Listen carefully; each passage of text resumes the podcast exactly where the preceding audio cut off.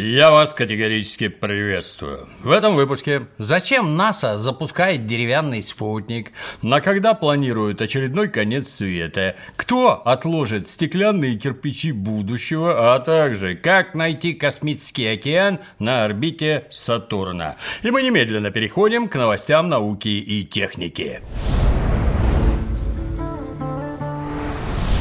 Третьего дня Экоактивисты, задумчиво глядя в ночное небо, вдруг осознали, что защищать экологию можно не только на Земле, но и в космосе. Ибо было обнаружено, что после сгорания выведенных из эксплуатации спутников в верхних слоях атмосферы остаются частицы оксида алюминия, которые долгие годы там болтаются и со временем наверняка начнут оказывать пагубное влияние на климат. Например, пару лет назад об этом в интервью BBC прямо заявил японский профессор и астронавт Такао Дои.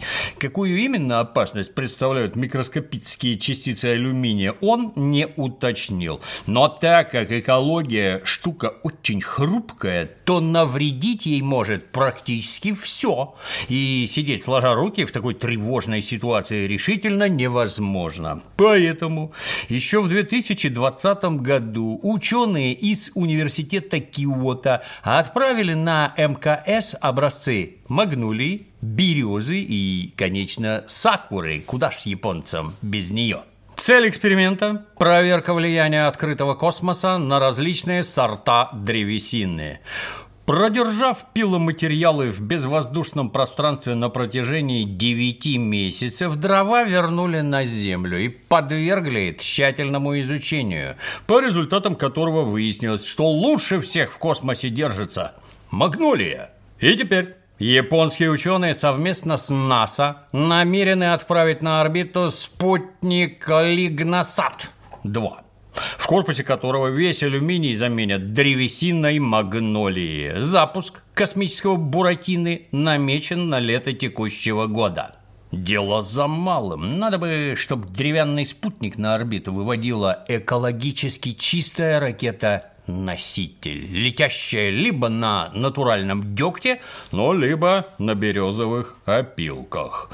Но это еще не все астрономические новости на сегодня. Открытый в XVIII веке астрономом Фредериком Гершелем Мимос – один из многочисленных спутников Сатурна. Выглядит он примерно вот так. Состоит практически целиком изо льда, а единственной достопримечательностью на его поверхности можно назвать огромный кратер, оставшийся с незапамятных времен от столкновения с метеоритом. Но благодаря этому кратеру Мимос очень сильно похож на космическую сиську. Кстати, кратер назвали в честь Гершеля, ну, чтобы почтить, так сказать, память легендарного астронома. При этом Мимос является самым маленьким выявленным людьми космическим телом, которое, благодаря собственной гравитации, имеет довольно правильную округлую форму. То есть, если бы Мимос вырвался из цепких лап Сатурна и начал крутиться по собственной орбите вокруг Солнца, то оказался бы в списке карликовых планет. Однако третьего дня Мимос преподнес астрономам Сюрприз. Оказалось, что колебания его оси вдвое сильнее, чем можно было бы подумать, глядя на предварительные расчеты. А значит, внутри спутника притаилось нечто, что и вызывает подобные колебания. Как следует из вот этой заметки в журнале Nature, опубликованной астрономами Парижской обсерватории, только внешняя часть Мимоса состоит изо льда, а внутри у него, начиная с глубины в 20-30 километров, плещется незамерзающий океан, который занимает не менее половины объема спутника. Схожее строение имеет еще один спутник Сатурна – Энцелад. Но тамошний внутренний океан обнаружить было проще, поскольку он вылазит наружу через трещины на Южном полюсе. И как повылазит как следует, так Энцелад с высоты своей орбиты гигантскими гейзерами начинает плеваться в Сатурн. Астрономы подозревают, что и Мимос когда-нибудь не выдержит и, глядя на соседа, тоже начнет изрыгать из своих недр жидкости, из которых, кстати, вполне может образоваться еще одно кольцо вокруг Сатурна. Ну а теперь давай-ка узнаем, из каких материалов можно построить светлое будущее. Как известно, через окна, витражи и прочие прозрачные элементы в здание не только проникает приятный глазу солнечный свет, через них же в холодное время года домашнее тепло стремится покинуть помещение. И если понатыкать в крышу и стены побольше окон с целью таки немного сэкономить на освещении, есть неиллюзорный риск того, что разоришься на отоплении. Данной проблемой озадачились швейцарские и словацкие материаловеды, результатом изысканий которых стал простой советский стеклянный кирпич – надо отдать должное. Инновационность в разработке европейских технологов, ну, все же присутствует. Вот в этой заметке для журнала строительной инженерии они сообщают, что смогли существенно улучшить характеристики стеклянных кирпичей, наполнив их прозрачным кремниевым аэрогелем. Коэффициент теплопроводности у такого кирпича оказался в два с половиной раза ниже, чем у пенобетонных блоков, что сопоставимо, например, с войлоком или стекловатой. При этом прочность на сжатие получилась прямо как у добротного бетона – 45 мегапаскаль. Если еще и цена суперкирпичей окажется адекватной, то данное изобретение вполне может найти широкое применение в строительстве. Ну а теперь какой жидкий апокалипсис грозит смыть остатки благополучия с берегов Европы? Сейчас об этом подробней, но сперва немного про другое.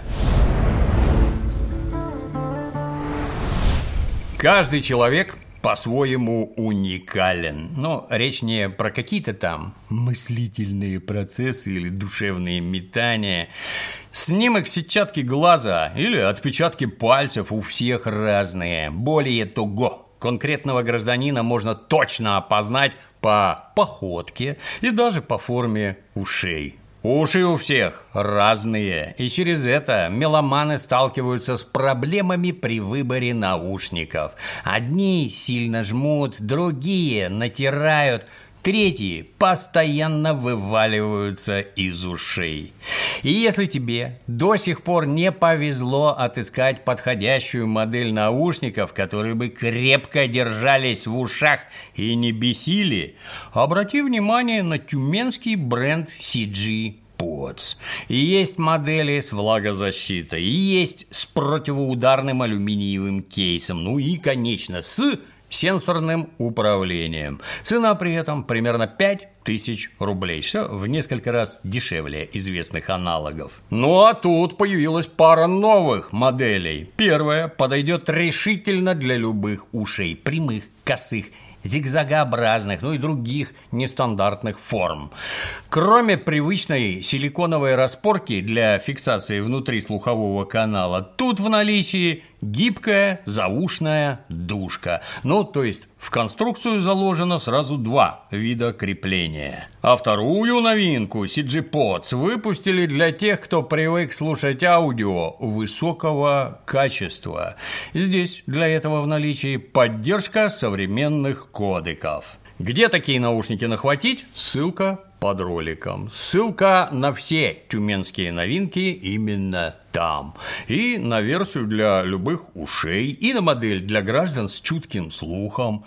Ну и там же обнаружишь промокод на скидку в 200 рублей.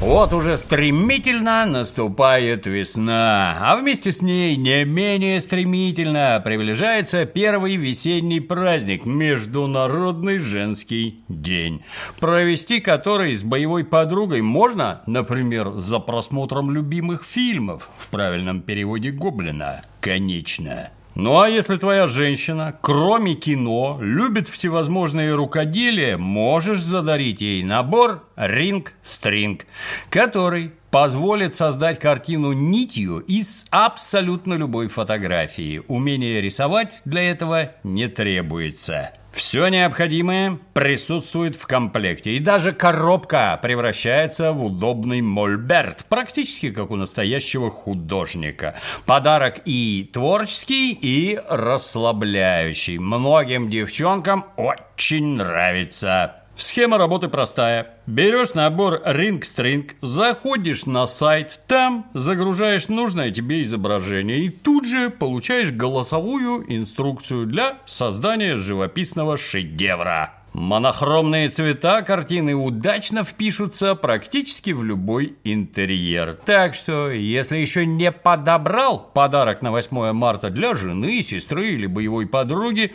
загляни на официальный сайт Ring String по ссылке под роликом. Ну а с кодом ОПЕР получишь скидку на заказ в 15%. Дари красивые подарки. Истинно говорю вам, настают последние дни. Ибо ученые из университета Утрехта предсказали окончательную и бесповоротную остановку Гольфстрима. Опытные комрады тут же что это далеко не первый подобный прогноз. Более того, о неминуемом наступлении ледяного апокалипсиса говорят уже не первый год и даже не первое десятилетие. Но Несмотря на все предсказания, теплое течение до сих пор вполне успешно обогревает побережье старухи Европы. Понимая, что такими пророчествами никого особо не удивишь, голландские ученые решительно повысили ставки и предрекли остановку главной системы течений всей Атлантики так называемой меридиональной опрокидывающей циркуляции, частью которой является и Гольфстрим. Причину остановки циркуляции заново изобретать не стали. К остановке должно привести масштабное таяние ледников, которое разбавит соленые моря и океаны пресной водой, в результате чего – плотность морских потоков снизится и Гольфстрим перестанет течь куда надо. Нидерландские ученые три месяца тестировали цифровую модель атлантической циркуляции, постепенно повышая в расчетах долю талой ледниковой воды. В результате течение сперва ослабло, а потом бац и остановилось. В ужасе выпустив из рук голландский штурвал, голландские климатологи утерли пот занавесками и тут же ринулись строчить заметку в журнал Science Advances, где твердо и четко заявили, что конец близок и точка невозврата, она уже вот – видна на горизонте. Мол, если течение остановится, обратно его уже не запустишь. А значит, Нельзя терять ни минуты. Надо незамедлительно снизить выбросы парниковых газов, пока Лондон, Париж и Амстердам не оказались под ледяным панцирем очередного ледникового периода. Ну а чтобы придать своей работе побольше значимости, исследователи ссылаются на осцилляции Дансгора-Эшгера, ну так называют длительные периодические колебания климата, которые в частности привели к остановке атлантических течений примерно 12 тысяч лет назад. Дескать, в истории нашей грешной земли уже всякое бывало, в том числе и вот такое – Покрутив свою математическую модель взад-назад, голландские специалисты так и не смогли определиться, как скоро этому гольфстриму дернут стоп-кран. Но точно уверены в том, что случится это в вполне себе обозримом будущем. А вот их датские коллеги, опубликовав прошлым летом похожую заметку в журнале Nature, решили не скрывать от читателей страшную правду и сообщили прямо, что замереть Гольфстрим может как в следующем 2025 году, ну так и в довольно далеком 2095. Точностью прогноза датских экспертов можно только восхищаться. Чувствуется, граждане привыкли мыслить масштабами геологических эпох. И погрешность в какие-то там жалкие 70 лет их совершенно не смущает. Кстати, если поднять архивы журнала Nature, там можно отыскать пару заметок на схожую тему от 2005 года. Вот они, родимые. Тут британские и немецкие экологи бьют в набат, сообщая о невиданном снижении скорости Гольфстрима. Мол, конец близок и точка невозврата, не поверите, уже вот она, видна на горизонте. А здесь у нас заметка от 1994 года, где тоже пишут о серьезном изменении температуры воды на севере Атлантики. Ну, правда, тогда еще углеродный след не был объявлен главной угрозой на планете. И климатологам 90-х годов прошлого века приходилось отважно бороться с жуткими озоновыми дырами. При изучении пыльных архивов складывается впечатление, будто этот климатический апокалипсис все время был рядом, постоянно угрожая существованию человечества. Но как только на его исследование выделяли нормальный бюджет, конец света сразу отодвигался. Наверное, чтобы на апокалипсисе могли подзаработать и следующие поколения климатологов, которые уже сегодня строчат страшные заметки в журнал Nature. Ну а мы что? Мы будем посмотреть. Эту зиму пережили, ну и все остальные постараемся пережить. А на сегодня все. До новых встреч.